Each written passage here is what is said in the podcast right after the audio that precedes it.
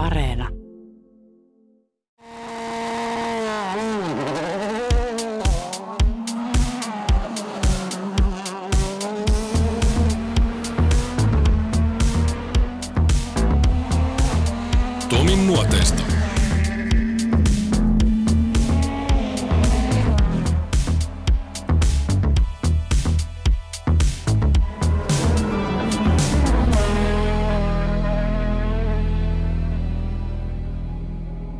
Tämän jakson vieraana on ralliautoilun todellinen huippukartturi, moninkertainen maailmanmestari Juha Piironen, monien tarinoiden mies. Näissä henkilökuvissa on tapana aloittaa aina alusta. Ei siis tehdä tässäkään jaksossa poikkeusta. Jostain kipinä ralliautoiluun aina tulee. Piiroselle se tuli luokkakaverilta.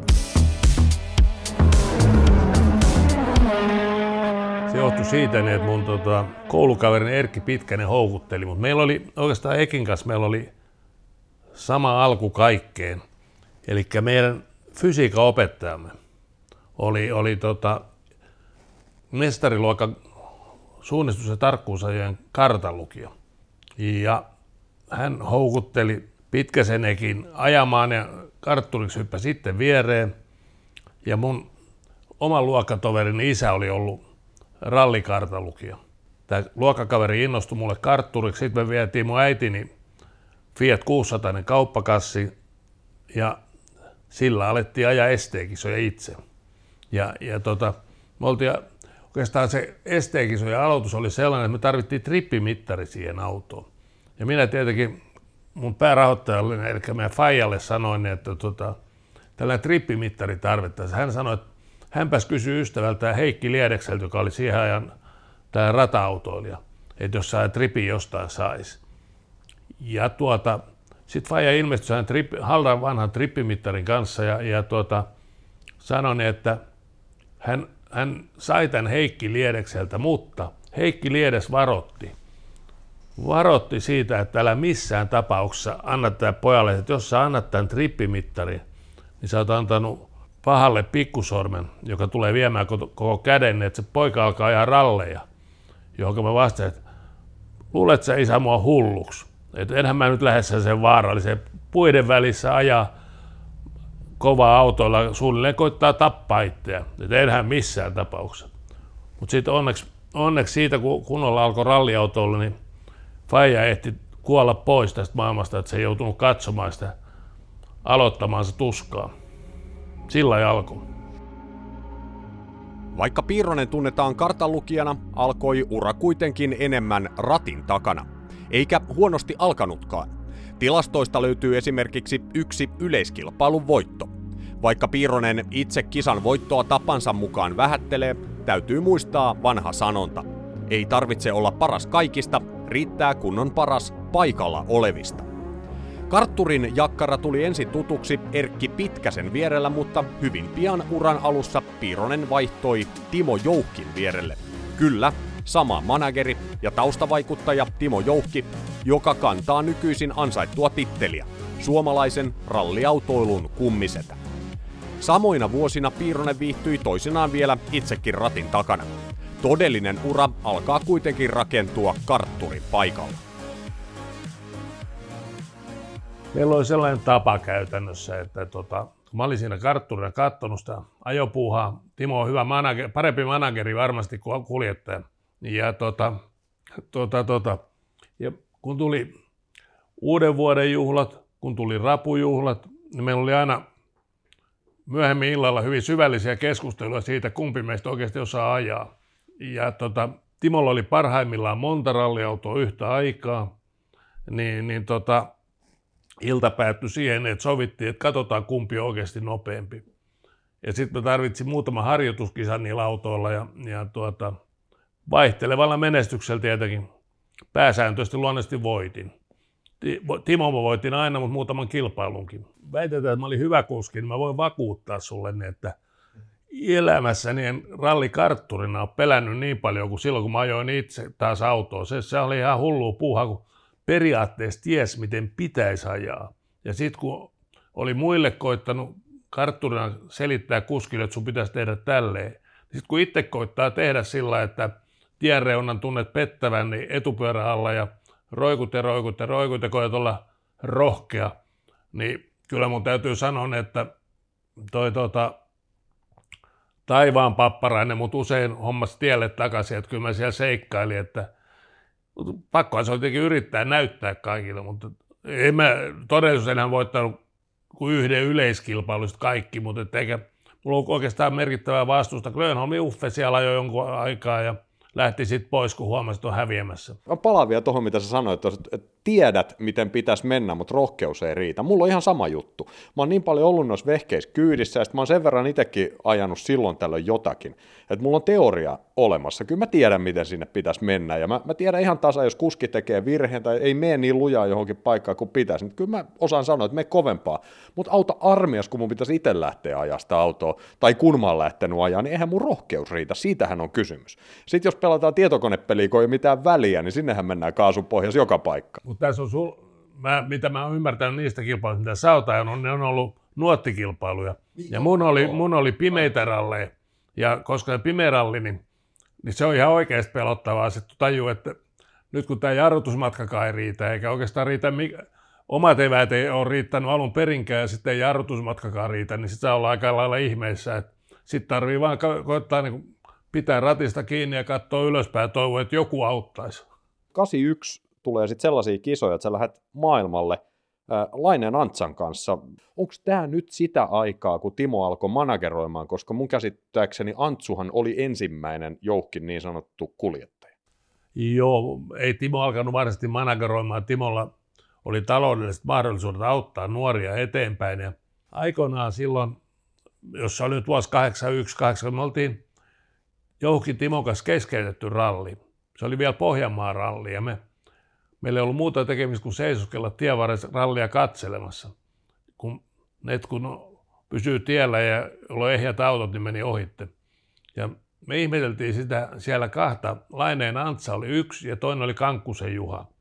Ja tota, tämän, tämän ihmettelyn perusteella, ensinnäkin sen takia, että me oltiin itse keskeytetty ja, ja tota, huoma, Timokin huomasi, että täällä on aika paljon parempia kuljettajia paljon. Plus, että Timolla alkoi työesteet tulee päälle, että et, tota, hän ei enää ehtinyt kaikkiin kilpailuihin. Mä silloin muutaman ralli jopa itse ajoin sen takia, että Timo ei ollut ehtinyt ajaa. Hän lähti ulkomaille ja kun systeemi oli se, että kun oli ilmoitettu kuski ja kartturi, niin toisen sai vaihtaa. Niin vaihdettiin Timo pois siitä ja mä ajoin ja mä otin yhden työkaverin kartturiksi. Ja se on ehkä voidaan sanoa kartalukijan nautinnollisen hetki päästä vilkuttamaan valoja sille kaverille, jonka, jonka kanssa on aloittanut ralliautoilun. Että to, jos se ystävällisesti voisi väistyä tieltä, kun nopeammat tulee. Oliko sekin siinä edessä? Oli. Pitkänen. Oli. Mitä sekin siitä? Se muistaa, mä oon kertonut tämän sata kertaa kaikille, että joutuu jostain syystä. Mutta tota, joka tapauksessa niin sinä vuonna sitten niin Antsa valittiin siksi, jota, jota tota, Timo alkoi auttaa.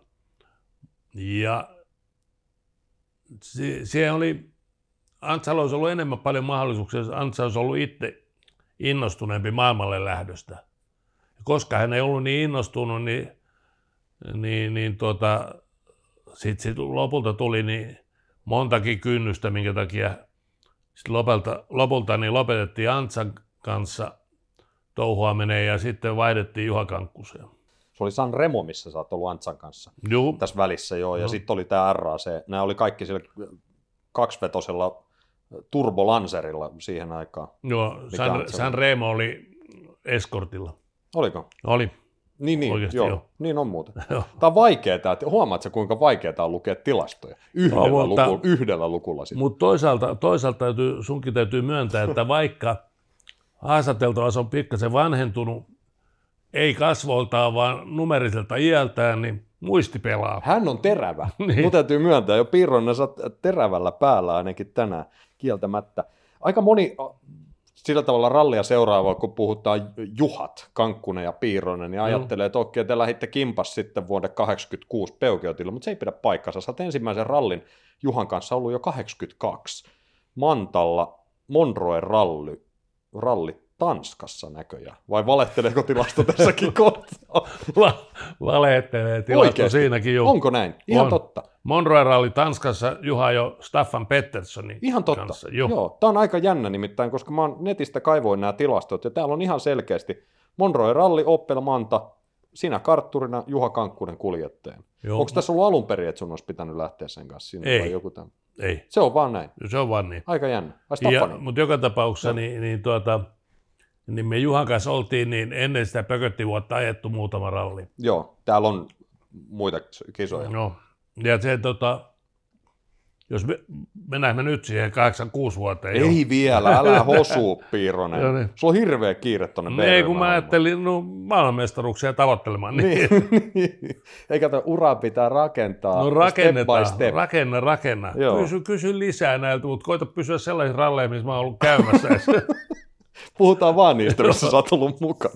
Mä teen silleen, että mä katson tätä tilastoa, että mä katson nyökkääksä vai pyöritäksä päätä, että mennäänkö asiassa eteenpäin. Mutta äh, Airikkalan Penan kanssahan sä siis tosiaan ajoit kans jossain vaiheessa. Tässä on aika hauska tämmönen toi 83 Jyväskylä, sen mä nyt melkein muistan kirkkaasti, 037 te olitte. Joo. Oliko se tehtaan harjoitusauto? Oliko se semmoinen punainen, millä te menitte? Ei, kun se oli varsinainen tehtaan. Okei, Joo. joo, se oli 83. Joo. Se oli sun ensimmäinen kosketus kol- 037 Lansiaan, eikö ollut? Joo. Minkälainen kokemus se oli? Mitä sulla on jäänyt mieleen siitä? Se oli Ei, aika... oikeastaan siis, eh, me oltiin sen Penan kanssa, me oltiin ajettu e- erilaisilla eskortein viimeisimmillä kehitysversioilla, niin tuolla tota, Belgiassa aika monta kisaa. Ja tota, tota, tota, ne, ne oli sen verran terhakoita takavetosia jo nekin, että ei, ei, ei toi nyt, se, se tietenkin tuntui hirvittävän hienolta, että olikin tehtaan autossa ja haalarissa oli Martinin viivat, ei siinä saanut lukea mitään, niin tota, Suomen laki esti silloin, että siinä ei saanut alkoholimainontaa olla, että kaikki tunnisti viivat, mutta Martinin nimeä ei saanut lukea siinä. Mutta tota, se tuntui hienolta ja oli se jännä auto, kun sä istuit siellä maan tasolla suunnilleen ja, ja tota, ääni oli aika uljas. Joo, 37, niin kuin Markkuhan sanoo aina 37, se ei ole 037, Joo. vaan se on 37, se lyhennetään sillä tavalla, mutta, mutta samalle vuodelle mahtuu sitten sikäli, että nämä tilastot pitää paikkansa, mutta sen mä muistan, että sä Henkan kanssa oot nyt sitten ekoja kisoja ollut, ollut tosiaan tämän Harri-homman jälkeen, Harrin kanssa yksi, yksi ralli, niin kuin puhuit, Akropolis, mutta sitten Henkan kanssa Ferrari, 308, ja se oli veikeä laite, teillä oli jalat suurin piirtein, muistaakseni sä oot jossain aikanaan sanonut, että kojelaudan alla, ja autohan oli kaikkea muuta kuin ralliauto.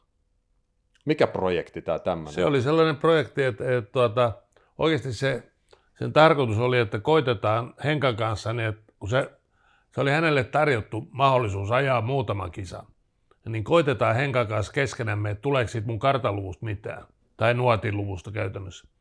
Ja, ja samalla tämä tarjosi mahdollisuuden, että, että Henkka sai siihen diiliin toisenkin auton, joka oli Harrille, veljelle sitten. Ja, ja tota, tämä 037, tai anteeksi tämä Ferrari 308 touhu, niin, niin se oli vielä sellainen hiekkaralli, mikä oli erittäin kova pintasta hiekkatietä, missä oli ohut hiekkakerros pinnassa, ja, ja tuota, se oli täysin mitään tekemätön auto siellä, loppujen lopuksi päädyttiin kyljelle ojaan sen kanssa. Siitä oli, mun mielestä siitä hajosi toi tota, vetolaitteisto jollain lailla, siitä härvelistä, että se, sitä ei, sitä ei saatu sieltä ojasta millään, se jäi siihen. Ja, ja tota, mutta kokemusta oli tarpeeksi, että todettiin, että, että kyllä me keskenämme selviämme. Ja mä en tiedä, lukeeko sun tilastoissa, että, että me todellisuudessa ajettiin toinenkin ralli niin Kyllä. Ferrarilla. Montsas. Joo, Monza-ralli, mm. mutta se oli, oli tällainen prototyyppi, joka tota, mä oon nähnyt Kankkusen Juhalla oli tällainen Ferrarin miniautokokoelma, missä oli kaikki Ferrarit niin joltain varmaan toisen maailmansodan jälkeiseltä ajalta. Ja, ja tota, mä katsoin sen ja sanoin Juhalle, että on se jännä nähdä, että onko kokoelmassa täydellinen. Niin sieltä löytyi se Monzan protoki niin, niin autona, Oho. koska se oli hyvin erikoinen auto, kun siinä oli, tota, siinä oli valtavat siivet siellä takana. Ja, ja tuota, siellä todella oltiin ahtaassa. Mä en tiedä, mitä ne olisi muuttanut, mutta siinä, siellä oli käytännössä niin, että sun, tarvii hyvin varovasti avata suuta, ettei purru kojelautaa. ja tota, mutta se päätyi sitten sillä tavalla, että et, tota, Montsaralli oli sellainen, että se ajettiin hullukilto silmissä ensin Montsan rataa kymmeniä kierroksia. Ja meillä oli vasta, vasta pelurina oli siellä tota, toi Lanssian testikuski niin, niin tota, jonkun 037 Proton kanssa. Ja tota, me johdettiin sitä kyllä sitä puuhaa aika selkeästikin, mutta tota, sitten siinä ajettiin aina puiston halki. Kun se Montsas puisto keskellä ajettiin puiston halki, josta päästiin sitten tota, taas sinne radan toiselle puolikkaalle. Et siinä kartturi oikeastaan laski kierroksia ja luki jotain muutamaa nuottia. Ovela siitä siinä kisassa oli se, että siinä oli pätkä tota, Montsan vanhaa rataa, mikä ajetaan käytännössä kyljellä, että kun me harjoituksessa, kun koittaa nousta autosta ulos, niin ei saa, ensinnäkin toisen puolen ove ei meinaa saada millään auki, ja sitten ei meinaa pysyä pystyssä, se on niin vino. Siellä doserattu, niin kuin sanotaan, että, että vanhan ajan autot pysyy yleensä radalla, niin että ne, ne tota, siis hengenvaarallinenhan se on ollut, että silloin jos vanhan aikaan sieltä nyt ei ajettu niin kovaa eikä niin korkealle siellä radan laidalla, mutta jos sieltä on mennyt laida ylitte sieltä ylhäältä, niin se on ollut varma hengenlähtö. Mutta joka tapauksessa sitä hiekkatielle käännyttiin, niin ajettiin parin kuopa ylitte, niin Henkalle tuli hirveä hätä, että auto palaa. Ja tota, tota, tota, pysäyttiin heti, niin se todellisuus palokin, että sieltä oli taas joku vetolaitteisto saanut siipeensä, kun se oli hiekalla päässyt rätkäseen alaspäin kerran sitä moottoriosastoa. Ja öljyä oli tullut pakoputkista ja se peräosa sieltä oli liekeissä. Hienot siivetkin suli pois. Tuo muuten, kun sä puhuit siitä Montsan doseerauksesta, niin. me käveltiin silloin aikana, kun mä formuloita kiersin selostushommissa, niin me käveltiin siitä jonkun pusikon läpi sinne päätyyn. Se on, se on ihan älyttömän. Se on niin kuin, ei nyt pysty suora tietenkään, mutta ei kaukana siitä. Se on todella jyrkkä se. Niin, niin ja siis on sellainen, että jos sä ajattelet, että se vanhan aikaan, vanhan ajan autolla, niiden jousituksella ja muulla tekniikalla, renkailla, niin kun ne on päätynyt sinne jossain vaiheessa sinne ihan ylälaitaan sitä doserattua, niin sitten kun on mennyt laidan ylitteen, niin siinä on voinut alkaa rukousta lukemaan, kun siellä on keikkunut ilmassa ja myöhemmin pudonnut jonnekin jorpakkoon. Joo, se on tullut valmiiksi niin sanotusti no, kertaheitolla no, se homma. No. Mutta Henkan kanssa se te löysitte yhteisen sävelen vuoden 1983 näissä Ferrari-hommissa, ja se vei teidät sitten kimpassa vuoteen 84. Tämä 84 on, tämä on jännä vuosi. Joo. Tämä on tosi jännä vuosi. Tää, tässä on vähän Lanssia, mutta sitten on Porschea ja no siinä ne oikeastaan onkin. Lanssia ja Porschea sekaisin, eri sponsoreita, eri ralleja, eri tiimejä ja kaikkea tämmöisiä. Mikä tämä vuosi, jos sä tiivistät? No 84 oli, 84 oli sellainen, niin että tota, jos oliko 84 ollut tämä vuosi, oli, niin siellä oli, Henkalla oli EM-sopimus Rotmans tupakatehtaan Porschen tiimin kanssa ja sitten Lanssian kanssa muutama MM. Lähinnä niin kuin Lanssia halusi kokeilla, mitä siitä tulee. Ja tota, tota, tota. Alkuvuosi oli sellainen, että meidän piti alun perin ajaa kaikki mahdollisuudet, mahdolliset kisat yhdessä, mutta tota, tota, tota, se alkuvuosi olikin niin, että Henkalle tuli englantilainen kartturi. Ja tota, tämä englantilainen kartturi, hänen tuli sitten terveysongelmia y- yhdessä kisassa. Ja sitten tota, oikeastaan se jatko oli siinä mielessä mielenkiintoinen, niin että tota, oltiin tuossa huhtikuun alkupuolella ja Henkka soittaa yhtenä lauantai-iltana. Nyt tarvittaisiin tänne yksi kartturi ja tuu tuonne Etelä-Ranskaa. Niin kirjoittaa nuotteja pariksi päiväksi ja sitten tota, tämä tulee tämä varsinainen kartturi, mutta tuu tänne näin heti. Sä että mä voi lähteä heti, että et, tota, silloin, silloisella avovaimollani oli, oli tota maanantain lääkäri, jossa piti tarkistaa, että odottaako hän vauvaa. Ja mä sanoin, että mä en voi lähteä kuin tiistaina, johon Henkki sanoi, että käy hyvin. Ja tota, sitten tota, kävi ilmi, että vaimo todella odotti meidän ensimmäistä lasta ja, ja tota, tiistaina sitten lähtiessä sanoi vaimolle, että me vähän kirjoittaa nuotteen, me tuun kyllä kohta takaisin. Ja tämä oli huhtikuun alkua, niin, niin tota, mä tulin vapun jälkeen takaisin. Me oltiin ajettu Henkan kanssa kaksi rallia todellisuudessa. että se toista kartturia ei koskaan kuulunutkaan. Ja ilahdutin vaimoa heti, tällä, tulevaa vaimoa tällä, tällaisella esiesittelyllä omista touhuistani, että olin melkein kuukauden poissa ajamassa rallia ja tota, tultua niin sieltä takaisin, niin sanoin, että mulla on kokonainen päivä tässä vielä ylimääräistä, että sen jälkeen mä lähden takaisin ajan rallia Sardinia. Ja, ja sillä se jatkoi sitten se vuosi. Sitten oli seuraavaksi sinä vuonna olikin jo meillä niin tota, Akropolis-ralli. Ja sitten siinä oli, oli, oli, niin no se oli sitten jo Lanssia kautta. Joo. Porschella se... me ei ajettu enää, koska mielenkiintoinen, Porschella piti ajaa vielä kesällä y- Ypreen ralli, mutta tota, tota, tota, se oli vähän niitä näitä, että lähdekö, tai halusinko mä lähteä sinne, koska mulla oli häät silloin alla ja me piti alun perin tehdä jonkinlaista häämatkakin, mutta sovittiin, että ei tehdäkään häämatkaa, kun tämä rallihomma on silloin edessä. Mutta edelleen näitä onnellisia yhteensattumia, että siinä kävi vielä silleen, että suunnilleen häiden jälkeisenä päivänä niin, niin tota kävi ilmi, että Henkka menee se englantilaisen kaverin kanssa ajaa sen rallin, että mun ei tarvi lähteä sinne ollenkaan, että olisi ehkä voinut tehdä jotain muutakin. No, siinä on tämmöinen rallimiehen aikataulutus. Niin, no, niin siinä oli sellainen, joo. Todellinen.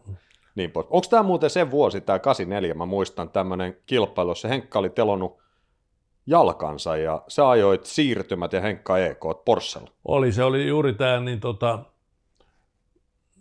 oikeastaan viimeinen Porschakisa, missä mä olin mukana. Madeira ainakin tilastossa. Ai niin, no se on, no sitten tämä on, se oli joka ennen sitä oli Sardinia ralli ja Henkka oli ollut Irlannissa ajamassa jotain kisaa, siellä on ollut mikroautoesittely tai sellainen leikki, leikkimielinen kilpailu. Ja hän oli ajanut siellä sillä ulos, että hän oli osunut johonkin vaijeriin ja telonut jalkansa, että hän, en tiedä nykypäivänä voi olla, että ei sitäkään sallittaisi, mutta joka tapauksessa kilpailun katsastukseen. Henkka tuli kainalosauvalle ja, ja, tota, ja kun kilpailu alkoi, niin, niin tota, ne kainalosauvat laitettiin tuohon penkkien taakse ja jos kisan aikana tuli taukoja, niin sitä taas kaivoi ne sauvat esiin ja kulki taas niille. Ja, ja tota, autoon nojatehän vaihto paikkaa aina kun tuli siirtymä, niin siihen kartturipuolelle ja, ja mä ajoin ne siirtymät, kun hän sattui siihen jalkaan niin paljon. Mutta tota, siinä oli oikeastaan taikana sen, että siellä ajettiin nuottikilpailuja, että niitä oli harjoiteltu niin paljon, että se reitti oli mulla ainakin niin noin päässä, että, että saatettiin saattoi tehdä niin, että mä ajoin ja toinen piteli papereet sylissä, niin näitä siirtymiä. Mutta ihan hyvin se toimi, me voitettiin se ihan selkeästi se kisa kokonaisella varmaan alta 10 sekuntia tai jotain tällaista. Selkeä voitto. Selkeä, joo joo, kaikki yli sekunnin on repimistä, mm. niin kuin sanotaan. Mä muistan ne kuvat jotain nähneeni tai videot siitä, kun te olette Porschen katolla siinä ja Henkka heiluttaa kainalosauvoja siinä ylhäällä. Joo, sellaista se oli. Joo, mutta se, se johti siihen sitten se vuosi, kun sä sanoit, että Lanssia halusi vähän kokeilla. Joo. Sitten tuli sopimus. Joo. Ja tästähän puhuttiin aina, on, on tämä kuuluisa sanonta sillä tavalla, että kaikki Formula 1-kuljettajat haluaa ajaa Ferraria jossain vaiheessa uraansa, ja aikanaan jokainen rallikuljettaja halusi ajaa Lansia, että se oli Joo. vähän sama juttu. Oliko se sulle silloin, sitten kun semmoinen Lansian sopimus tuli, vaikka sä, muistan tuossa äsken sä sanoit, että mm. ei se nyt sillä tavalla oli tehdasauto ja tehdashaalarit, niin ei se nyt kuitenkaan sitten lopulta. Mutta sitten kun tuli sopimus, että nyt ollaan ihan virallisia Lansian tehdaskuljettajia, niin onhan se nyt jollain tavalla pitänyt säväyttää myös piirosta, vaikka sä yrität väittää. Ei kun va- vakaasti puuttuna sen jälkeen, kun oli ollut niin kuin, tavallaan, jos käytetään näitä samantyyppisiä termejä, niin nämä Jyväskylän ralli, Kreikan ralli aikaisempina vuosina, jopa Airikkalan Penan kanssa tehdystä kokeilusta eteenpäin, niin kun oli ollut niin kuin maistiaisissa, niin sit, kun oli saanut palan maistaa suklaatia, niin kyllä se sitten koko, palankin, koko levynkin pystyi syömään helpommin. Ei se tuntunut enää niin uljalta. Et ehkä ihan siitäkin piirteiseni, että et, et, et, toisaalta se ne meidän lanssiatouhut, niin se oli ollut sellaisia ongelmia, että, että kun sillä, se, se oli tavallaan sellainen auto, että se teki kuljettajakin vähän hullummaksi. Et se in, innostui ajamaan kovempaa helposti kuin mitä tota, oikeastaan olisi pitänyt, että yllättäen helposti se muoviautokin saa telottua, saa 037 tapaisen, että mä en muista, oliko se tona vuonna vai vuotta aiemmin, kun me Portugalissa oli ensimmäinen varsinainen ralli tehdaskuskina. Se oli 84. Joo, kun se oli 84, niin se tempastiin niin puuhun sillä että se Portugalin kiviaitojen välissä pyöri, pyörillään niin kuin sillainen, että ensin puu vei etunurkan ja sitten kiviaidat vei aina siitä palasen, kun osuttiin jonnekin. Että et sitten loppujen lopuksi me istuttiin siellä tien varressa suunnilleen sillä että meillä oli se kabiniosasto siinä jäljellä. Että, että tota, seuraavana vuonna vissiinkin oli jo sitten, kun me Kreikassa osuttiin yhteen tota, siltarumpuun sillä, että se, se muoviauton nokka pystyy vääntymään kokonaan. Mä en tiedä, onko tämäkin 84 vai... Se oli, joo, sama vuosi. Se joo. oli itse sama vuosi, kyllä. Joo. No sitten seuraavana vuonna, oliko se sitten jo seuraava vuosi, kun me tota, Jyväskylässä telottiin se sama nokka. Mutta kyllä me sielläkin tultiin joo, maaliin, joo. joo. Joo, se oli se, että tämä kuuluisa jarrutuksesta ykköspätkä, missä kaikki mestarit, Mikkola säähläsi ja Grundeli säähläsi ja te sitten siinä. Mutta se oli, kato, toihan oli B-ryhmän auto se 037, mm. se vaan osoitti, että siinä oli pikkasen mutaa siinä jarrutuksessa, kun ei ollut etuautoa, joka olisi merkannut, että liukas, niin kaikki sähläsi sinne jorpakkoon. Joo. Joo, Grundel lähti siitä nypystä. Mikkola meni jo aikaisemmin siipiaudilla pihalle silloin ja se tuli kulmat repsottaa ja te menitte tosiaan kärsä edellä sinne ja mm. siinä meni minuutti puolitoista hukkaan, mutta sitä edelsi. Tämä kausihan lähti Monte Carlossa, te olitte mukana kuudes ja sitten tuli Costa Smeralda, eli nykyinen Sardinian MM-ralli, joka siihen aikaan oli niin Joo. sanottu Super EM, ja siellä sattui onnettomuus.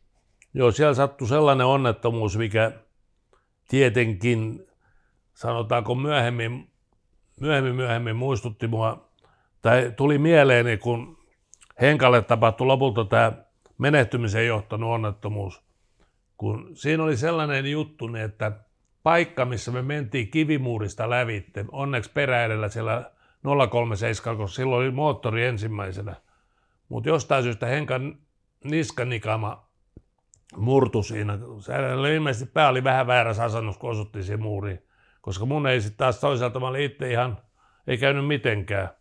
Mutta tota, tota, tota, kun mä mietin sitä silloin, kun Henri sitten lopulta menehtyi siellä Korsikarallissa, että jos joku tällainenkin on yksi mahdollisuus, niin mahdollisuuksia on tietenkin paljon, mutta ja spekulointi siinä on ihan turhaa, mutta tota,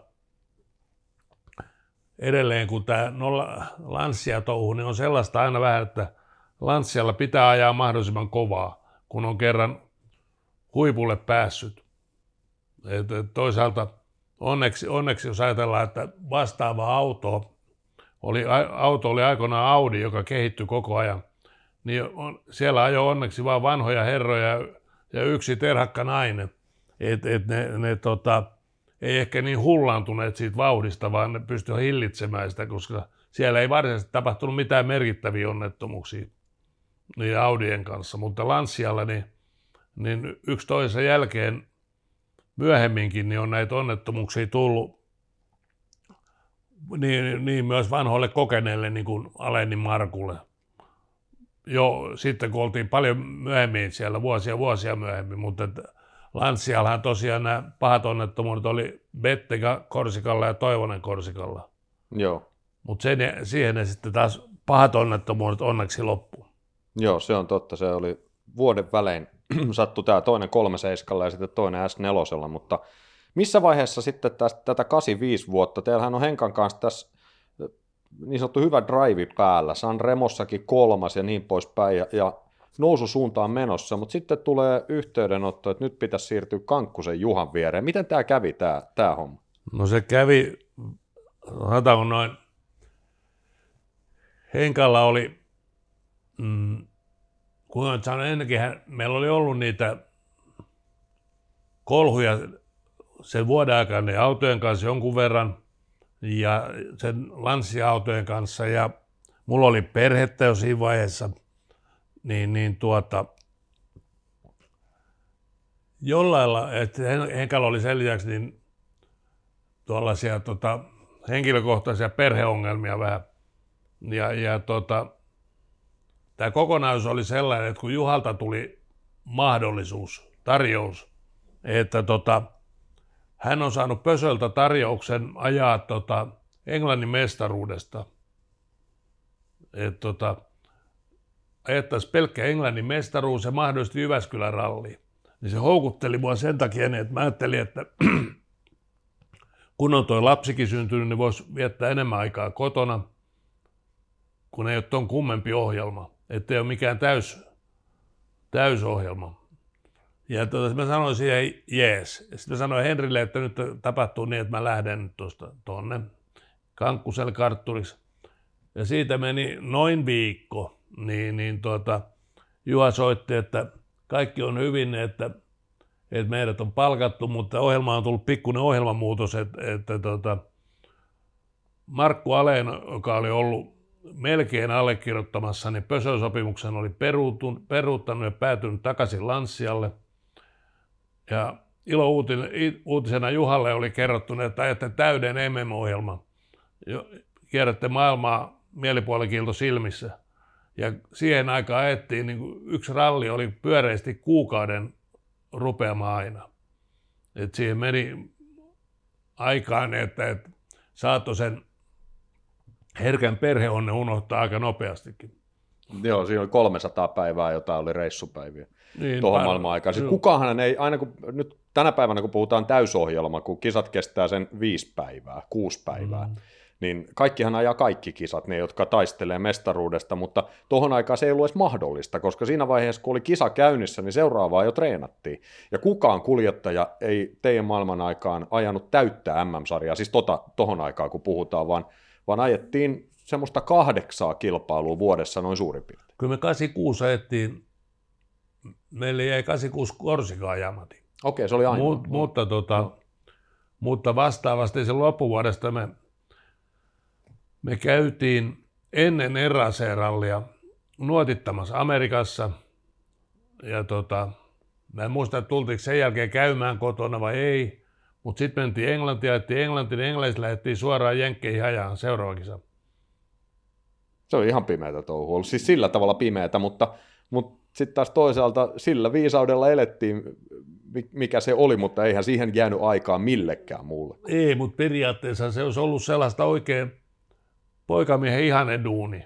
Niin. Että et, et saat kuljet, varsinkin jos on tällainen mun kaltainen niin erikoinen tyyppi, joka on, tykkää ihmisten kanssa touhumisesta, niin, niin se oli paratiisi. Tapas uusia ihmisiä koko ajan – ja ne, jotka kiers, muut kiersi sitä touhua, niin niiden kanssa istuttiin pitkiä iltoja. Se tutustui niihin ihan eri tavalla niin ihmisiin. Tänä päivänä hän on kaverit, ei, hyvä kun tietää nimeltä kilpakumppani. Ei se on mennyt, joo, mä, mä oon itse asiassa, kenenkään kanssa mä tein tämmöisen, siis näitä samoja podcasteja, niin mä, mä sanoin vertailukuvaillisesti, vai sanoisin mä jossain muualla yksi lysti, että missä mä sen sanoin, mutta mun mielestä ralli on jopa siihen aikaan, kun mä 91 on eka ralli istunut, hmm. niin siitäkin jo se fiilis, mitä on ylipäätään kisoissa muuttunut, niin on, on sillä tavalla, että ennen oltiin tosissaan. Siis silloin, kun aina on oltu tosissaan, mutta nykyisin ollaan myös vakavissaan. Ymmärrätkö mikä no, tämä ero tässä on? Ymmärrän, ymmärrän, mm. joo. Ja to, todella, niin tuohon aikaan niin sä tunsit näiden kavereiden perheitä, se, tota, kun niitä näki pitkin tuolla maailmalla, kun ne otti niin mukaansa, kun ei kotona voinut olla. Niin, niin tuota, tuota, tuota, ja sitten sä tiesit, miten ne harrastaa, mitä ne on aikaisemmin tehnyt. Ja tota, se, se, oli, se fiilis oli sellainen lämpöisempi ja se oli, mä edelleen minun luonteiseni ihminen, niin, niin tuota, en mä usko, että mä tänä päivänä nauttisi siitä touhusta niin paljon, kun se olisi sellaista hösläämistä. Että koko ajan kiire jonnekin hullukilto silmissä. Että silloin aikoinaan, kun mentiin, sanotaan Monte Carloon, niin sitä harjoiteltiin, tosiaan se mentiin Ensimmäisen kerran Monte Carlo mentiin harjoittelemaan joulukuussa ennen joulua. Sitten koko marraskuu. Sitten kun marraskuussa, niin tota, ää, anteeksi, kun koko tammikuu, tammikuun lopulla, kun tultiin Montessa maaliin, niin sieltä suunnilleen kamat nopeasti ja kasaan ja kotiin sen verran, että vaihtoi matkalaukun ja lähti Ruotsiin. Ja Ruotsissa sitten taas oli jo niin, että mullakin oli aika usein siellä perhe, niin ne toi mulle se toisen matkalaukun. Et kun Ruotsista lennettiin suoraan Portugalin harjoituksiin ja, ja osa porukasta lähti Portugalista suoraan Afrikkaan ja, ja niin edelleen. Et se oli sellaista reissumiehen puuhaa. Sitähän se oli, joo. Hei, tuohon Henkkaan mä sen verran vielä menen takaisin tuohon, koska Henkkahan oli superlahjakkuus sillä tavalla, että mikä vaan kävi. Otti se minkä tahansa auton, mikä kävi polttomoottorilla, tai laitteen, mikä kävi polttomoottorilla, niin aina homma oli hanskassa. Ja aina puhutaan sitä, että Henkasta olisi tullut maailmanmestari, näin, näin tykätään aina sanoa, mutta onko sitä mieltä? Sä, sä oot kokenut siinä vieressä sen Henrin lahjakkuuden, niin olisiko Henkka moninkertainen maailmanmestari? Jossitellaan. Jossitellaan, hän voisi olla maailmanmestari, mä en välttämättä, hän oli kyllä tietenkin riskialtiskin, niin, niin tota, että hän oli valmis ottamaan riskejä ja sen takia ei välttämättä moninkertainen maailmanmestari, koska siihen aikaan maailmanmestaruus myös vaati jonkun verran tuuria. Et kun oli niin paljon, niin paljon kisoja, ne oli kuitenkin pitkiä kilpailuja, toisin kuin nykyään. Et nykyään nämä kilpailut on kohtuullisen lyhyitä. Et siihen aikaan esimerkiksi, otetaan esimerkiksi joku safariralli, niin niin se saattoi olla 3-4 tuhatta kilometriä, 5 tuhatta. Niin, niin, niin tällainen pyrähdys, kun ajetaan pari päivää ja ollaan onnellisia, että kuka voittaa, niin sehän on, lähestyy hyvin paljon tällaisia rata, rata-autokilpailuja, tämä systeemi nykyään. Ja voi olla, että se päätyykin siihen. Et meillähän niin, kuin, niin aikoinaan niin kuitenkin, kun otetaan Jyväskylän ralli, niin kuulemma ensimmäinen kerta, niin ensimmäisen kertaa kun se on ajettu, niin se on suunnilleen lähtenyt Helsingin kauppatorilta ja päätynyt niin Pallastunturille ja päättynyt Jyväskylään takastultaessa. Eli sitten nyt tänä päivänä, kun ajetaan sellaista tavallaan terälehtiä Jyväskylän kaupungin ympärillä ja samoja pätkiä moneen kertaan. munkin aikana niin Jyväskylä ajettiin sillä, että se oli täältä, niin ei nyt ihan Poriin, mutta lähelle länsirannikkoa ja sitten taas Joensuu toisella laidalla ja Hämeenlinna alhaalla ja ylhäällä nyt ihan Ouluun, mutta suunnilleen. Että se katto koko Keski-Suomen. Ja, ja tuota, tuota, tuota, niin kaikki on muuttunut. Ja maa, mutta tietenkin täytyy muistaa, että maailma muuttuu. Mm. Kun se tuossa, ja vielä Henrin kaikesta, kun se vielä korosti, tota, mikä vaan polttomoottoriauto käy, niin, niin tota, tässä saattaisi olla, että hän ei enää voisi tulla maailmanmestari, jos kohta on hybridejä. tota, tota, mutta tämä kaikki on, tämä teoretisointi on aina niin kaunista, mutta siinä on just se, että, että maailmassa saattaa muuttua asioita, jotka estää sitten kokonaan sen, sen tota, teoretisoinnin mahdollisuudenkin. 86 vuonna siis tosiaan sä lähit Kankkusen kanssa pyöri Peukeotille sitä niin sanottua Englannin mestaruussarjaa kokonaan, plus Jyväskylää. Ja tämä Englannin mestaruussarja alkoi sitten Monte Carlo rallista niin sanotusti, Joo. jossa te olitte viides. Sitten mentiin sen jälkeen Ruotsiin, jossa tuli ykköstila, ja se on myöskin samalla sun uran ensimmäinen MM-osakilpailu voitto. Miltä se tuntui? se tu- täytyy sanoa, että se, se itse kisana jännitti, kun sinä vuonna oli paljon lunta, erittäin kylmä. Ja tota,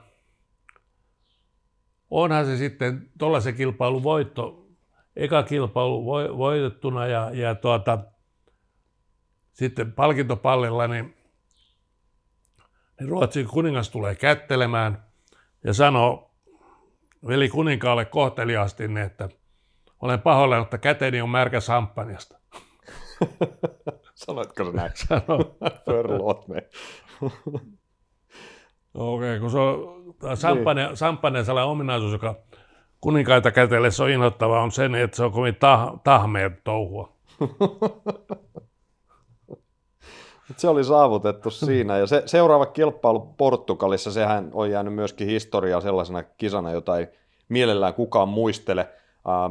Joakim Santos-niminen paikallinen kuljettaja ja Fordin RS200 ja heti ykköspätkällä – portugalilaiseen yleisömereen, joka siis tohon maailman aikaan se oli aivan järjetöntä se Portugalin yleisö käyttäytyminen, ja tuossa se konkretisoitu sitten, iso virhe ei tarvitse mm. tulla, kun valitettavasti kuoloureja tulee todella paljon, mutta puhutaan sitten Portugalin, vähän muistellaan sitä yleisömerta, miltä se tuntui mennä siihen porukkaan, koska tietähän ei näkynyt, siihen piti vaan luottaa, että ne väistää pois eestä. Salosen Timo on sanonut, että niitä sitä yleisöä ei voinut ajatella ihmisenä. Että jos olisi alkanut ajattelemaan, että siinä on ihmisiä, niin olisi nostanut kaasun. Et piti vaan laskea sinne mennä ja ajatella, että ne on jotain virtuaalinukkeja, niin. jotka siirtyy se, pois. Se, mikä on mielettömintä siinä Portugalin ihmismeressä oli oikeastaan se, että en ne pysty väistämään, en ne katso siitä tieltä. Että sinne normaalioloissa siihen ei jäänyt ketään tapettavaksi siihen tielle, vaan että oli, se tie oli putsi sitten taas, kun mentiin. Mutta, mutta tota, eihän, se on nyt tyypillinen sellainen esimerkki, että kuinka maailma muuttuu, että sellaista kukaan järki-ihminen tänä päivänä enää sallis. Eikä myöskään sallis sitä, että Suomessa ei ole lippusiima, mikä viittaa niin kuin siihen, että täytyy olla vähän kauempana tiestä. Mutta siellä ihmiset teki lippusiiman. Et se oli ihmislippusiima. Et siinä ei tarvitsisi kuin pikkasen metri koukata syrjään, niin, niin niin eh, heti olisi ruumiita varmasti. Eli se, se oli hengenvaarallista puhua kaikille, myös niille siinä autossa, koska ei sitä ikinä tiedä, mitä siinä tapahtuu, jos tota, siis suunnilleen kuljettaja saattaa päästä ratista irti, kun näkee, että nyt on ihmisiä tappamassa tässä. Muistaaksä sun urat, Portugalin uran varrelta kisoista semmoista, että olisi kopsunut, koska kyllähän siellä ihmisiin osui ja meni käsiä poikki ja jalkoja poikki katsojilta, mutta onko jäänyt mieleen semmoisia kolinoita, että kyllä on, täytyy nyt osu? Sa- kyllä mun täytyy sanoa kaikista näistä, niin kuin mä tiedän erään kaveri, joka tota, jonka kanssa mä ajanut kilpailu, joka on muistellut jotain kiinalaisia ralleja, missä hän on omasta mielestä osunut ihmisiin, niin mä, mulla on mun muisti, tuon kysymyksen myötä mun muistini heikkenee olettavan, olettavan tai yllättävän pa- paljon, niin sillä että olettaisiin, kun mä aikaisemmin tuossa kehuskelin, että mulla on hyvä muisti, niin, niin on asioita, missä mun muisti on tosi huono. Ja tämä on yksi niistä. Tämä on yksi niistä.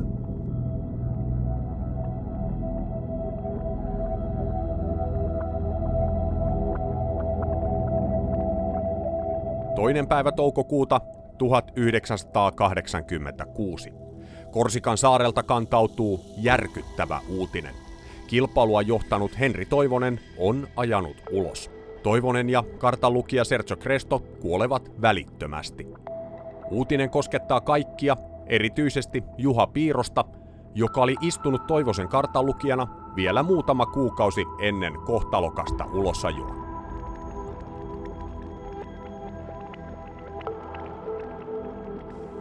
Me saatiin se uutinen, me oltiin, tai minä olin silloin, niin mä olin ollut siellä tuota Korsikalla tekemässä niin näitä kelinuotteja niin Salosen Timolle, niin kukaan ei uskonut siihen aluksi. Me oltiin Nitsan lentokentällä, kun uutinen tuli. Pois lähdetty, kun Salonen oli aina jo silloin pihalle aikaisemmin. Niin, niin tuota, kukaan ei uskonut sitä. Mä muistan, kun tultiin Suomeen, niin Suomessa oli lentolakko. Sellainen, tai joku tällainen se oli joku vastainen lakko, mutta joka kone tuli Turkuun.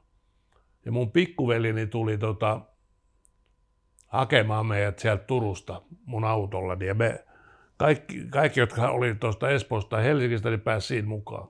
Niin, niin tuota, siinä oli näitä kavereita, jotka oli muutama, tai yksi kuljet, äh, Salosen Timo ja Seppo ja sitten yksi kuljettaja, rallikuljettaja minä, niin, niin tota, se höpinä oli sellaista, siitä oli puoli hysteeristä niin kuin muistelua, Henrin muistelua ja jossittelua. Et mä sanoin lopulta ne kaippareille, että nyt kun paletti pitää suun kiinni, tai pistän teidät kävelemään tämän loppumatkan Helsinkiin.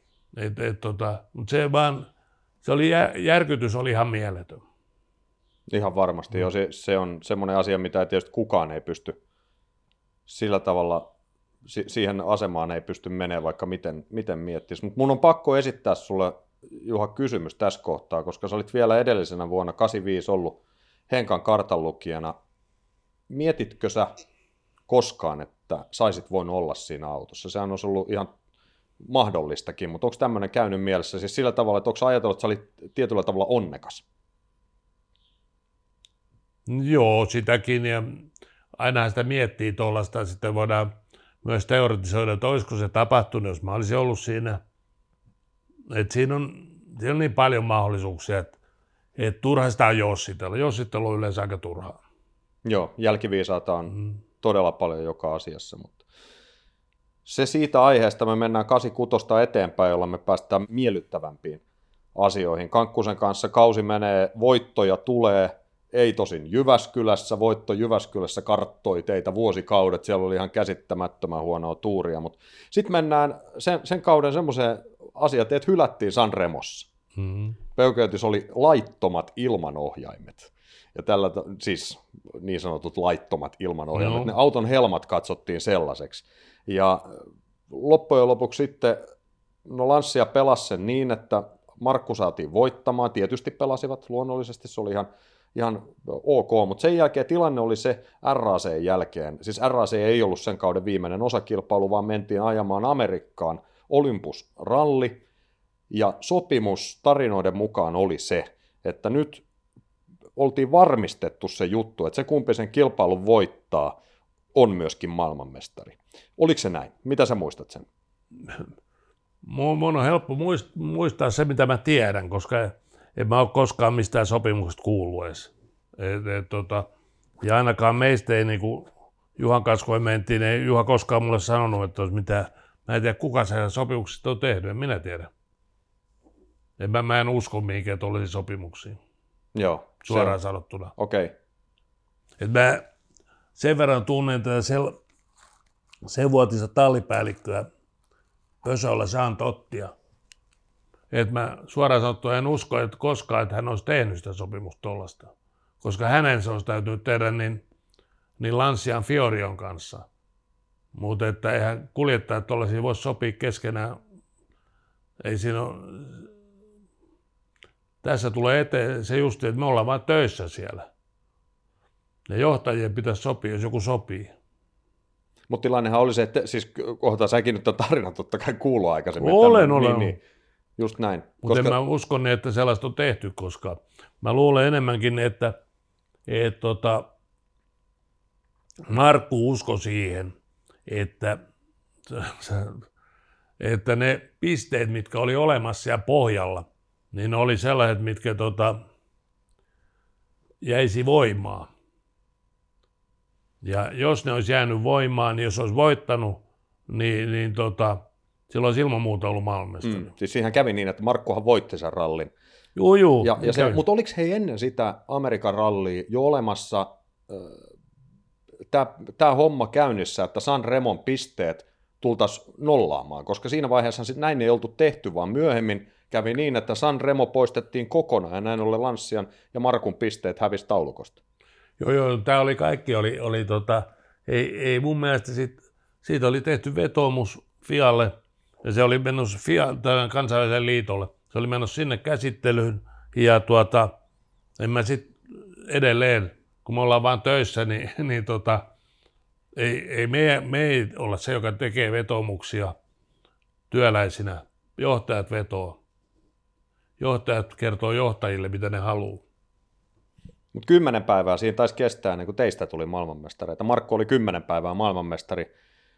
Omasta mielestään. Niin, se, niin, sillä tavalla siis vahvistamaton maailmanmestari, mutta oli, oli kymmenen päivää ikään kuin eniten M-pisteitä kerännyt kuljettaja sen vuoden aikana. Ainahan puhutaan, että... Joo, joo, totta hemmetissä, niin, niin. Niin, näin on. Ja sitten tuli kymmenen päivän päästä tieto, että, että Sanremo nollataan, näin ollen Juhat Kankkunen ja Piironen nousee peukeutilla maailmanmestariksi. No. Mitä sä sen hetken muistat? Mitä sä sait tiedon siitä? Mä olin hotellissa, niin Pariisissa Totti soitti, että on nyt selvä homma, niin että painukaa, että illalla on juhlaisia ja pitää olla smokissa, että menkää ostaa smokit. Se mentiin ostaa smokkeja ja kenkiä ja muita. Yllättävän hyvin Pariisista pystyy ostamaan Pierre Cardanin smokin ja nopeasti. Löytyykö Champs-Élyséeltä vai mistä? mistä Ei, me oltiin tota, me, siinä oli vastapää tällainen Galeries Lafayette, jossa on kaikkia kauppoja. Niin käveltiin Pierre Cardanin soppiin ja sanottiin, että päivään me tarvitaan illaksi mokkin, ja sanot käy. B-ryhmän aikakauden jälkeen ralliautoilu siirtyy A-ryhmän aikaan. Tehokkaat, niin sanotut superautot poistuvat rallin MM-sarjasta rallycrossin EM-sarjan puolelle ja tilalle tulevat enemmän vielä silloin siviiliautoja muistuttavat A-ryhmäläiset. Tai siviiliautoja siinä mielessä, että ero B-ryhmäläisiin oli valovuoden verran. Hallitseva mestaripari Kankkunen ja Piironen liittyvät Lanssialle, jolla oli olemassa valmis A-ryhmäläinen ja joka oli selvästi muita tiimejä edellä kehityksen siinä vaiheessa. Mestaruuteen päättyvä kausi alkaa Monte Carlon kakkostilalla, vaikka parempaankin oli ajamalla mahdollisuus.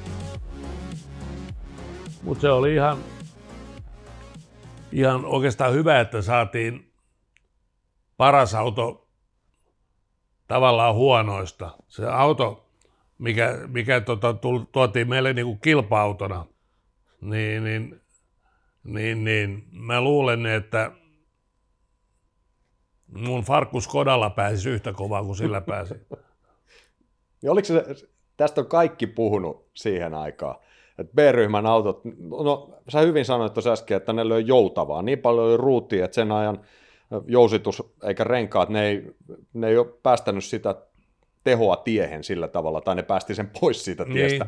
Sitten siirryttiin A-ryhmän autoon, ja ensimmäinen testi, kun te menette HF4VD Lansialla, Kankkunen lyö kaasun pohjaa, Piironen on siinä vieressä, niin mitä tapahtuu? Mikä on se semmoinen fiilis siinä kohtaa, koska nyt mentiin niin kuin kilpa-autosta, niin kuin sä sanoit, ihan kauppakassi. No se oli siinä mielessä jännä, että tota, me, meillä se harjoitusauto Monte Carlo oli just tismalleen samalla kuin kilpa-auto, tuli olemaan. Ja oikeasti se ei ollut ihan samalla kun siinä oli sitten pikkasen parempi turbo siinä kilpa-autossa. Mutta tota, tämä oli sellainen, että kun me koitettiin sitä, niin tuolla siis serpenttiini mutkassa, niin kun, kun tota, se B-ryhmäläinen se liuku niin kun sen mutkan ympäri laajassa kaaressa, niin, niin tällainen ei liukunut mihinkään suuntaan muuta kuin sivuttaa sinne vastavalliin. Ja mä jähti siihen kiinni sitten ja, ja sitten suunnilleen pakin kanssa siitä piti lähteä irti, kun ei se eteenpäinkään mennyt, kun se, siinä ei voima riittänyt mihinkään. Se oli, mutta tavallaan sitten sille vuodelle 87 se oli loppujen lopuksi itse kilpailuun oikea auto sen takia, että siellä oli valtavasti lunta. Ja, ja tuota, kaikilla oli yhtä huonot autot, niin, niin sitten taas meidän tapauksessa, niin, niin tuota,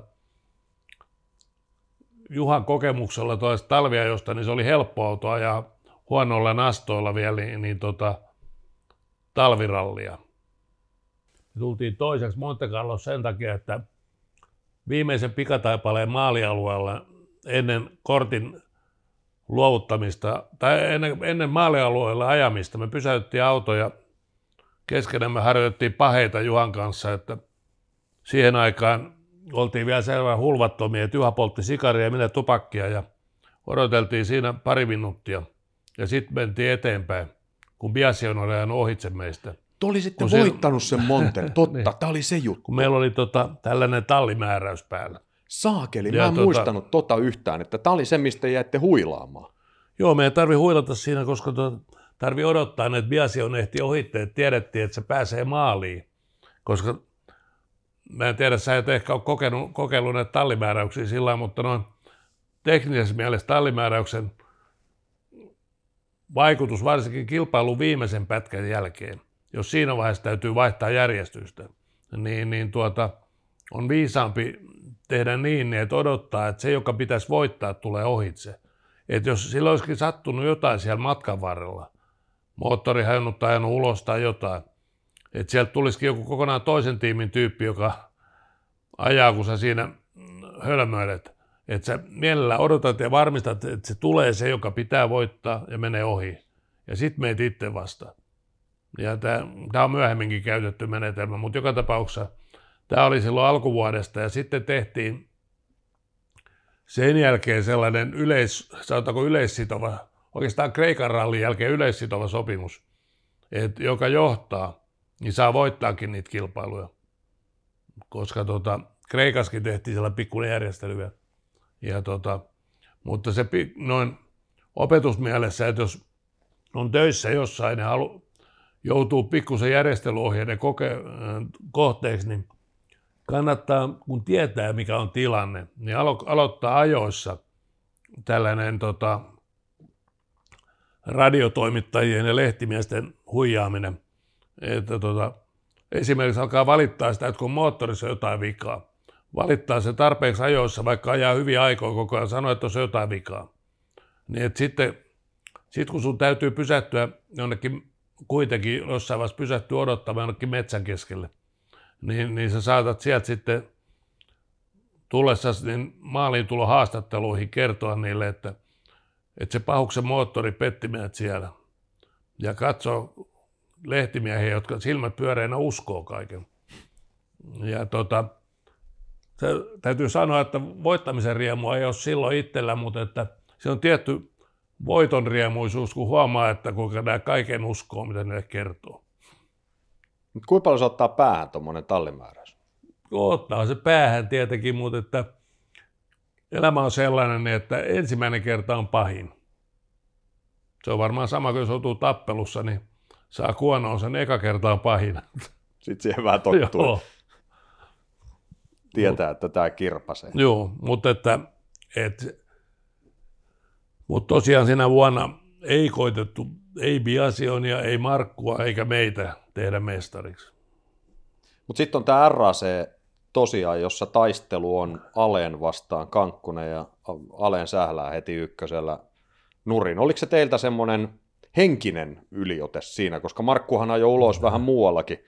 Kiikimä, Kivimäki sanoi myöhemmin, että tuntuu, että auto kaatui jo parkkipaikallakin, että se oli, se oli aikamoista sähläystä koko rallin läpi, mutta teillä No, ei ollut mitään. Meillä ei ollut oikeastaan, meillä oli hirveä tuuri. Me, me tota, ajettiin kerran ulos sillä, että T-risteys tulee ja auto liukuu mutaa pitkin ja, ja menee risteyksen ylitte ja putoo ojaan kyljelleen, mutta se oli sen verran syvä, syvä se oja, niin että toi oikein puolen niin, niin auton yläkulma osui vastavalliin ja se pompautti sen takas pyörille ja sitten ykkönen päälle eteenpäin.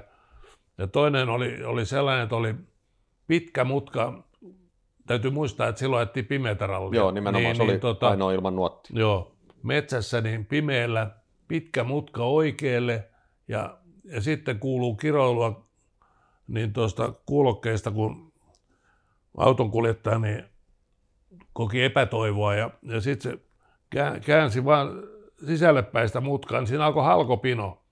Sellainen, se ei ollut kovin korkea halkopino, mutta se oli pitkä. Ja se auto jämähti sinne halkopinon päälle. Ja ajettiin sitä halkopinoa pitkin ja pudottiin taas tielle. Ja kun se loppui se halkopino ja, ja tota, peli jatkui, ei mitään tapahtunut, ei mennyt rengasta, ei mitään. Kaikki toimi hienosti. Ja tota, sitten taas kun tultiin huoltoon, niin siellä on Markku Raukka, joka auto on entistä ruttusempi. Se on taas kaatunut jonnekin. Se kaatui vissiin kolme kertaa jotain tällaisessa kisa-aikana. Mutta aina se selvisi eteenpäin, että siinä oli hyvin. No on ihan hirveä tuuri ollut. Mä muistan tuon A-ryhmän lansian vielä puhumattakaan sit samanmoisesta N-ryhmän lansiasta, mutta niissä oli tukivarret semmoisia aivan höttöä, että jos te johonkin halkopinoonkin olette osunut eikä ole tukivarsi vääntynyt, niin ihan käsittämätön Ei, me, me ei osuttu varsinaisesti halkopino, vaan mentiin halkopino pitkin sieltä ylhäältä ja taas tielle. Että se, Siinä on eroa. mutta se oli joustavasti, mentiin ylös. Ja, Tässä on vissi ero, ratkaiseva. joo, ero. mutta se on, siis se, on, se on kysymys, että tätä mä tarkoitan sillä tuurilla, että Mm. joskus käy näin. Mutta ei niitä käy, siis vastaavasti, jos on, sanotaan edelleen palatakseen siihen Markun touhuun siinä kisassa, siinä kisassa niin ei, ei se tota, ja se väkisellä se henkinen yliote, kun kaikkea tapahtuu itselle. Ja näkee, että toinen taas kaatuu. Niin, niin tota, ei se mikään auta. Sitten se on vaan otettava voitto, kun tulee. Tai tota, mestaruus siitä ole, tarjolla oleva mestaruus. Joo, toinen napsahti teille siihen saman tien. Te olitte voittajatiimissä, te olitte maailmanmestareita ja olisi tuntunut loogiselta jatkaa maailmanmestari tallissa maailmanmestareina. Mutta te syöksyitte Toyotalle. Toyota tuli Olisit- mukaan MM-sarjaan nelivetoautolla siis tässä kohtaa, niin miksi te sinne meni? Sen takia, että, että kun ei tarjottu sopimusta eteenpäin. Lansialla. Niin, No tuo nyt siis kuulostaa järjen vastaiselta. elämä on sellaista, että aina se ei, No mutta mikä siinä oli syy? Siinä nyt siinä on joku taustasyy. mä en tiedä mikä siinä on. Mä luulen, että se lähti liikkeelle sieltä Monte Carlosta. Ai jo, Joo, heti. Eli siellä oli pikku Koska meillä oli, niitä oli pitkin vuotta näitä sopimuksia tehtiin sitten näistä sijoituksista. Ja mä luulen, että me sijoituttiin vähän liian hyvin. Niin, siellä olisi, ni, niillä oli mielessä. Niillä oli oikeastaan mielessä, että tekee Biasonista silloin jo Malmesta. Okei. Okay. Se ei nyt ihan silloin vielä kantanut hedelmää se Ei sillä kertaa. Biassionin no. vauhti. Mutta sitten menitte Toyotalle ja se oli aika vaikea vuosi. Se, se oli Raakille vielä se selika silloin 88. Äh, sieltä, sitten sieltä tuli keskeytyksiä tämän tästä ja, ja 88 Jyväskylän keskeytys on varmaan yksi rajuimpia. Ettekö te johtanut Jyväskylää siinä selikalla? Siis tietysti Johdettiin jo, johdettiin kaiken näköisillä autoilla sitä. Eikä sit... Niin, mutta silloin, silloin mä muistan, että menette, menette huollon ohi. Siihen aikaan siis huollot oli tietysti reitin varrella. Pirunen näyttää peukaloa, että kaikki hyvin jatketaan matkaa seuraavalle pätkälle moottoriboksi. Hmm. Kärkipaikalta. Se oli sekuntitaistelu silloin. Oliko se moottori, mistä irtosi se pakoputki siitä moottorista? Se taisi olla se just. Niin. Ja tota, sen verran vielä, niin, niin tota sit pala, hyppää takaisin 86 Jyväskylään, niin sielläkin jotkut johti, mutta kun joku toinen tiimin jäsen oli tehnyt tiimille palveluksen edellisenä vuonna, ajaessaan jo edellisenä vuonna sillä merkillä, niin tiimin päällikkö ehdotti, että josko pikkasen ottaisitte pois niin, että toi pääsisi toi kaveri voittamaan. Niin sitten otettiin pois, että se pääsi voittaa. Elämä on sellaista. Niin tilanne oli siis se, että Kankkunen, äh, ei vaan siis, sorry, Aleen oli ajanut jo ulos Lansian, mm. ja Lansia menetti jo siinä kohtaa merkkimestaruuden, mm. joten Peukeot varmisti maailmanmestaruuden, ja Salonen sitten puolestaan hallitsevana maailmanmestarina voitti myöskin 86 Jyväskylä. Mm. Eli tämä oli homman nimi. Niin. Eli näitä on aina ollut näitä kaiken maan ohjeita ja me, mestaruuden, se on, se on sellaista rakentelua. Mm. Ja tota, siinä saattaa tulla sellaisia asioita esille, mitä, mitä normaalisti ei, ei niin kuin yhdistä siihen rallitouhuun varsinaisesti ollenkaan. Että jolla ei ole sinällään merkitystä, että kuka voittaa.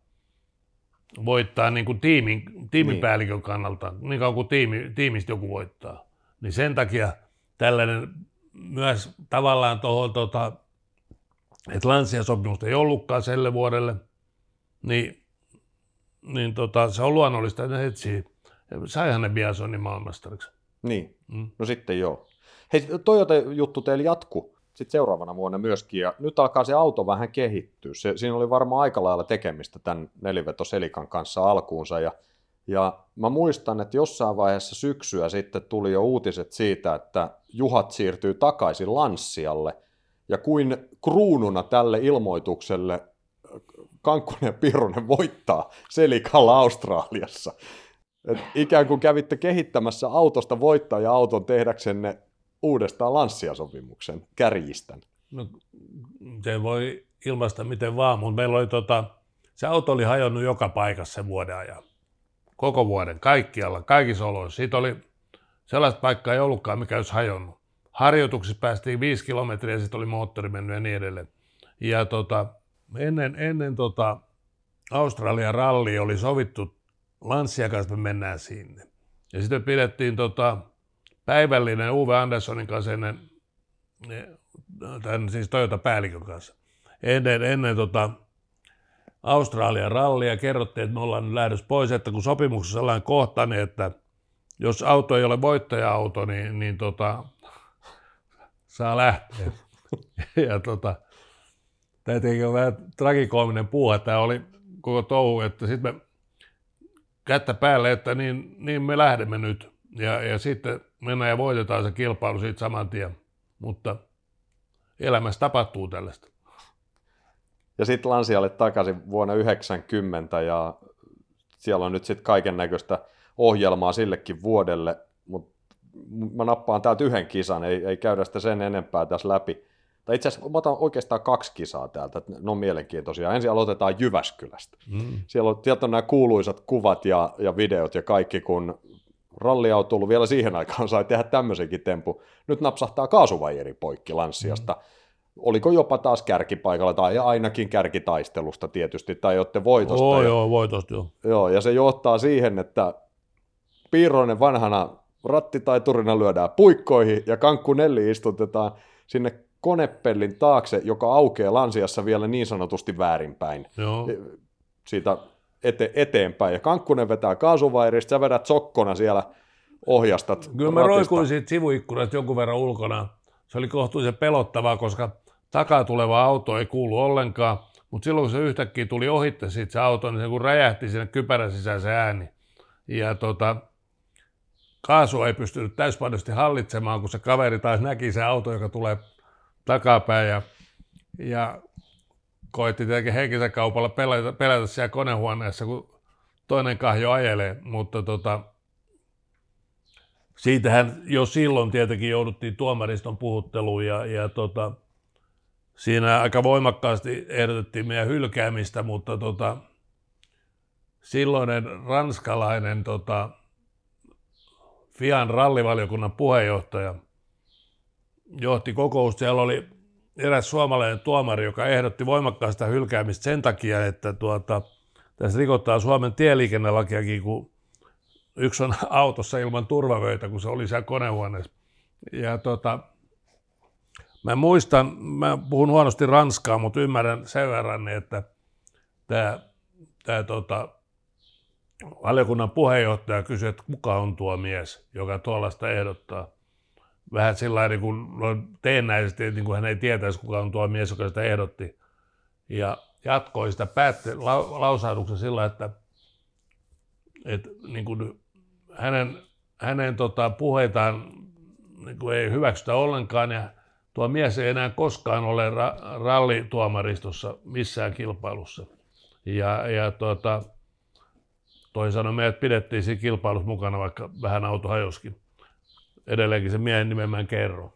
Kato, mä olisin just kysynyt, kuka tämä kuka tää oli. Ilmeisesti oli juuri sellainen, Joo, että just näit. kysymys, mutta en kerro. Ai saakeli. Luketapa. Joo, mä ei se sit kiinnostuneet voi selvittää jostakin historiankirjoista, että ketkä siellä oli tuomareina, ja sitten katsoo sieltä semmoisen nimen, joka sen jälkeen ei enää ollut. Oliko sen jälkeen? Muistaaksä yhtään? No, ei, mä, mulla, on, mulla on monessa asiassa hirveän huono muisto. Mä voisin pyöräyttää tähän tuosta ihan alusta, kun muisteltiin, että Piirosella on harvinaisen terävällä päällä, mutta sanotaan, että tässäkin sä olet edelleen sillä terävällä päällä, niin. tyypillisellä, sellainen niin kuin sä oot aina. 90 RAC, tämä vuosihan oli teille vaikea sillä tavalla, että täältä tuli taas se, puhutaan jo perinteisestä Australian voitosta, joka jäi myöskin oli sen kauden ainoa, ainoa kisavoitto, mutta sitten RACssä, oliko tämä se vuosi, kun te menitte puskaa huolella jostakin jäälaikusta ja siinä vähän sattukin? Muistaaks mä oikein? Ei siinä sattunut. Tota, Ei, mutta jotain vähän, mun mielestä se ainakin nenä aukesi. Niin, ja silloin oli vähän hengitysvaikeuksia, kun se sen aikainen polttoaine, niin, niin tota, kun sitä, se kaasuuntui, niin se oli, se oli lähes myrkyllistä.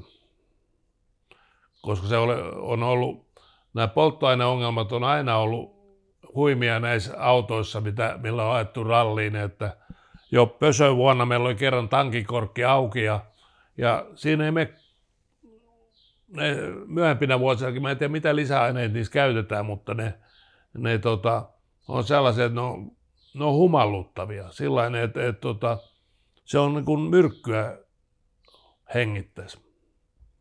Et, tota, tota, Juhalla oli siellä, kun jäälaikusta mentiin, niin, niin tota, siitä tuli kyllä täydellinen romu siitä autosta. Mä oon nähnyt kuvan, se on ihan niin kuin olisi konepuolikin, niin, niin tota, sitä moottoria se moottorin irrottaminen on ollut varmaan teknisesti vaikeaa, kun se konepelti oli kuin kiedottu se ympärille.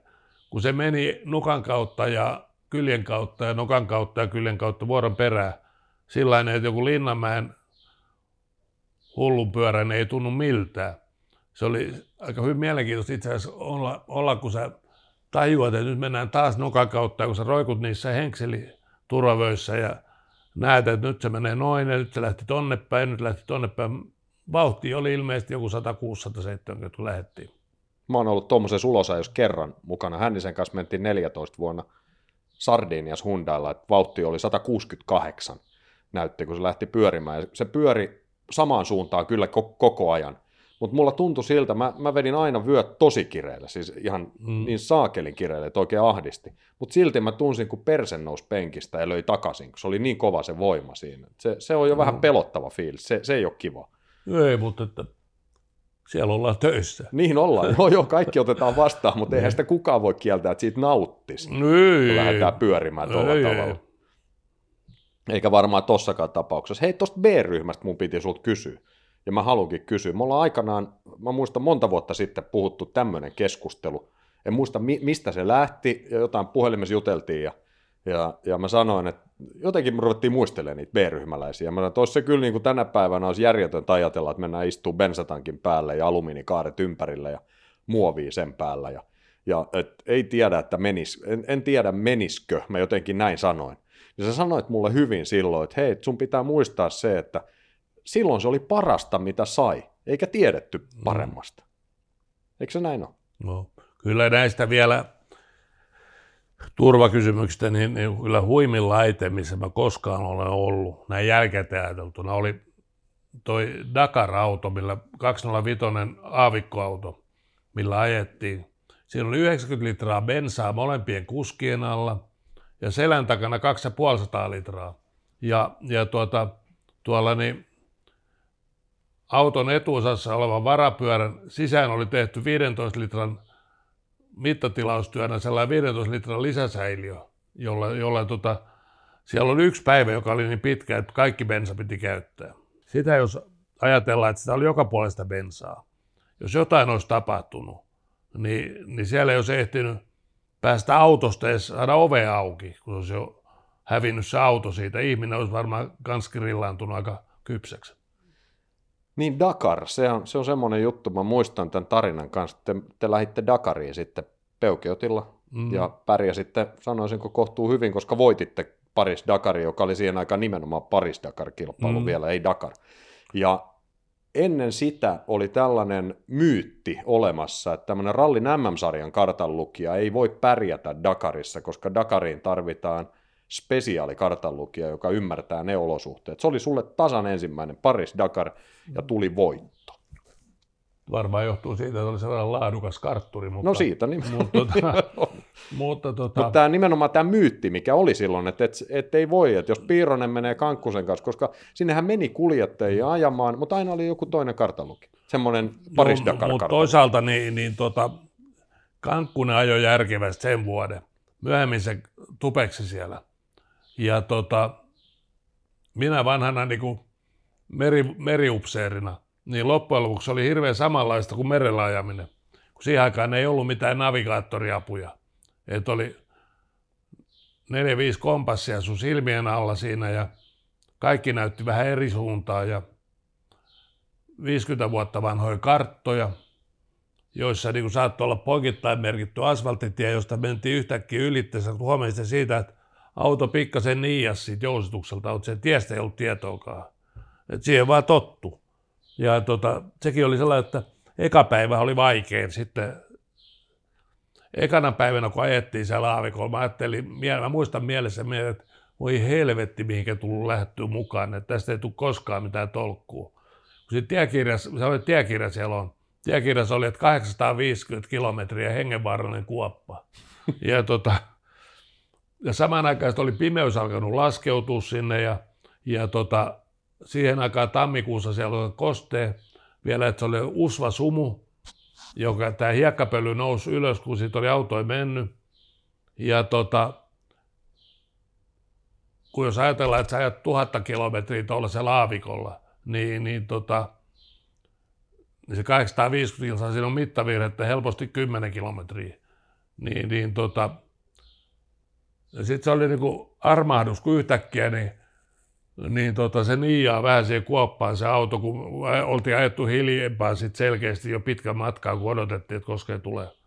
Se oli sellainen, kuoppa ei oikein oikea sana, se oli ehkä 100 metriä pitkä sellainen notkelma. Ja, tota, ja sitten lähdettiin siitä eteenpäin, sitten kuopat, mutta se oli tavallaan sitä auttaneet taas paikan itse, että missä kohtaa mennään. Ja tota, tullaan yhtäkkiä yhden nyppylän ylittäjä, hirveä määrä valoa siellä edessä. Se on niin kuin paratiisi olisi näkyvissä.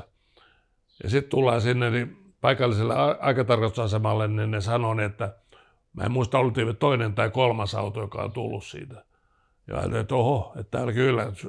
Eniten yllätty olen minä kartturina. Ja tota, Kankkunen varmasti yhtä yllättynyt, että on kartturi selvitti meidät tähän.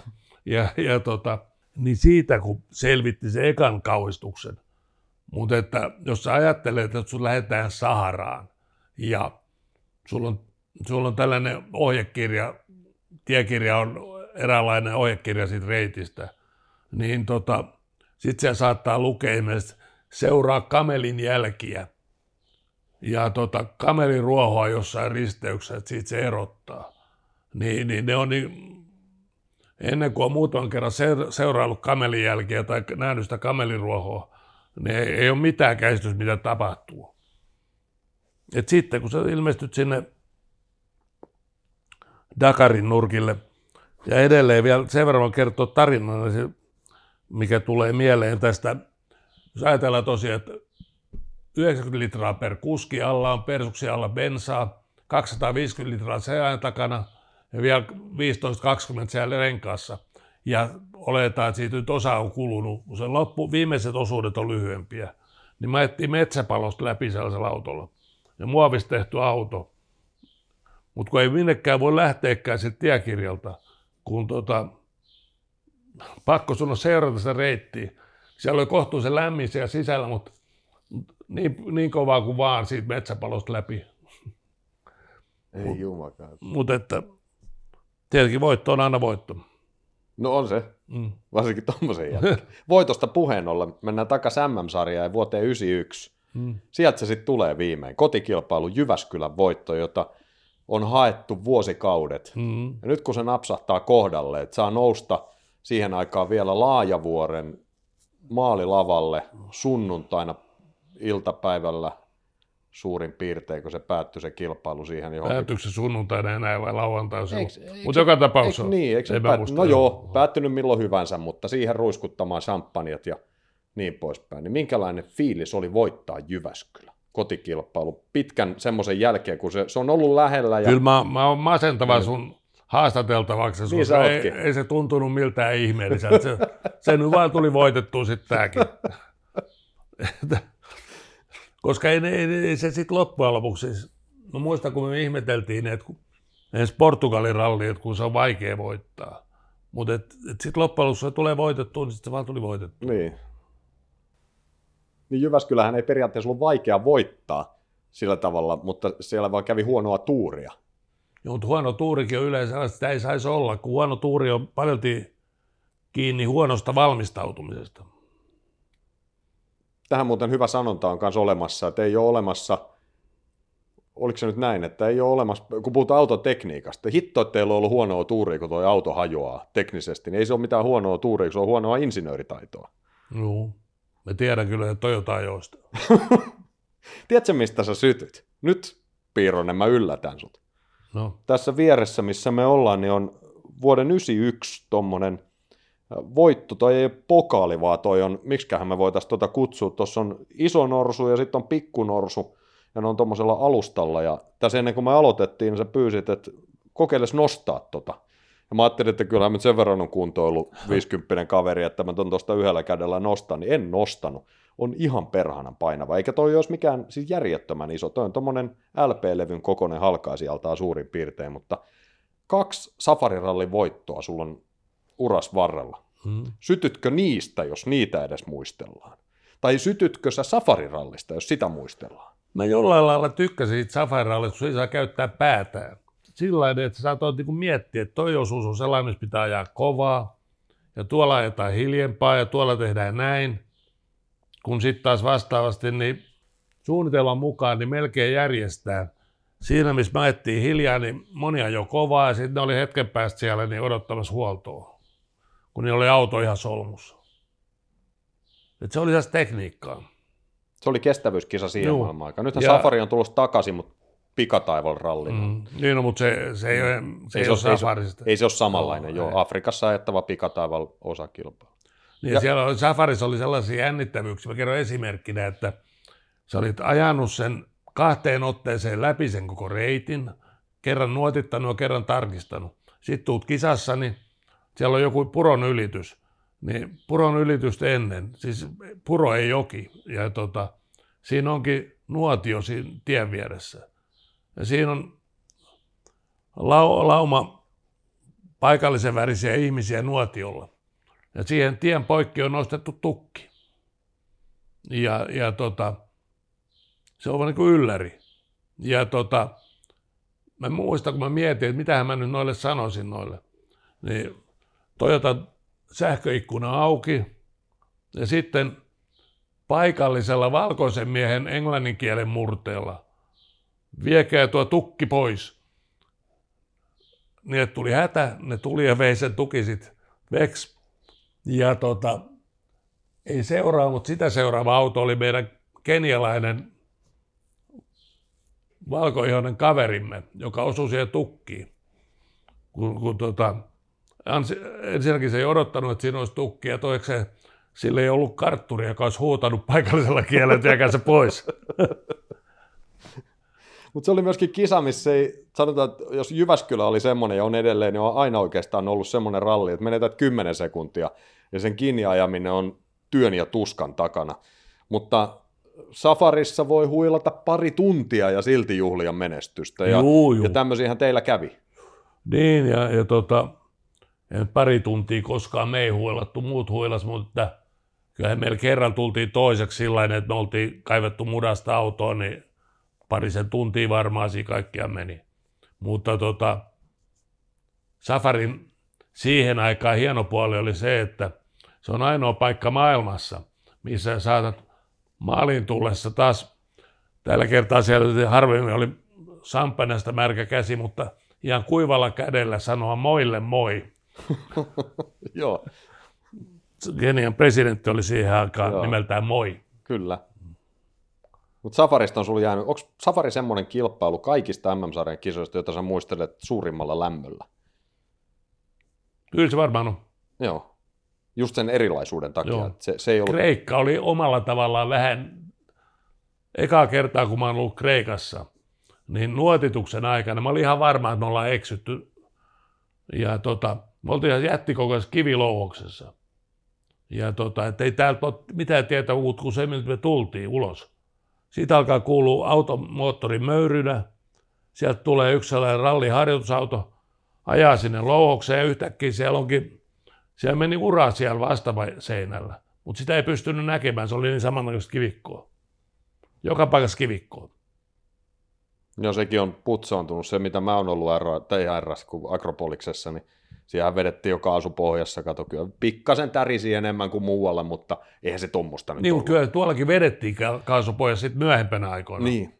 Et mä muistan, meillä oli lehtimiehiä kerran, Safari, kun Kreikan ykköspätkällä, niin meni varmaan tunti, kun ajoi se ykköspätkän läpi.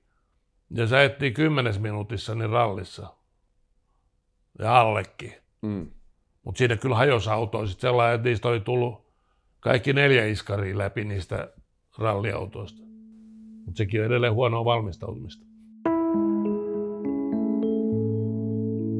1993 Argentiinan MM-rallin valmistautuminen. Kankunen ja Piironen ovat lähdössä illalla syömään, mutta normaalisti täsmällistä piirosta ei kuulu hotellin aulaan sovittuna aikana. Huoneen puhelin ei vastaa. Kankkunen ja muut seurassa olleet huolestuvat ja menevät Piirosen huoneeseen katsomaan, onko kaikki kunnossa. Ei ole. Piirosen ura kartan lukijana on päättynyt. Oli aivoverenvuoto ja, ja tota, mulla on kerrottu, että normaalisti se voi tulla kahdessa paikassa. Kaksi paikkaa on. Toinen on, että on, on tota, niin kuin siellä meillä oli, niin oli pitkä pitkä lento sinne, niin vessassa oikein ponnistaessa, toinen vaihtoehto on naidessa. Minulla valitettavasti se tuli siellä vessassa.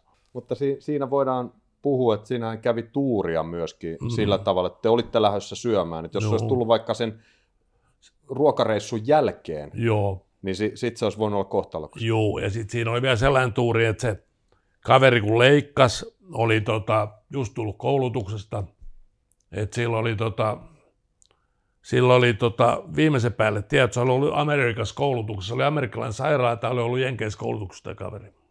Leikattiinko sut siellä Argentiinassa heti? Leikattiin jo. Joo. Mutta sitten viimeinen kysymys vielä, No. Juha. Ralli oli sun elämä. Se on tietysti tavallaan sitä vieläkin, koska se ralli on siis sillä tavalla ei aktiivisesti, mutta, mutta, mutta tietysti sä tiedät, mitä mä tarkoitan. Joo, Koska kyllähän ja ralli... tiedän myös sen, että sä oot täällä sen takia, että ralli on ollut mun Just, elämä. no niin onkin, sen joo, takia mä tässä istun. joo. Mitä ralli antoi sulle? Ralli antoi hienon kokemuksen kiertää maailmaa ja nauttia. Ja ystäviä. Niin kuin me sutkin. Kiitos sulle.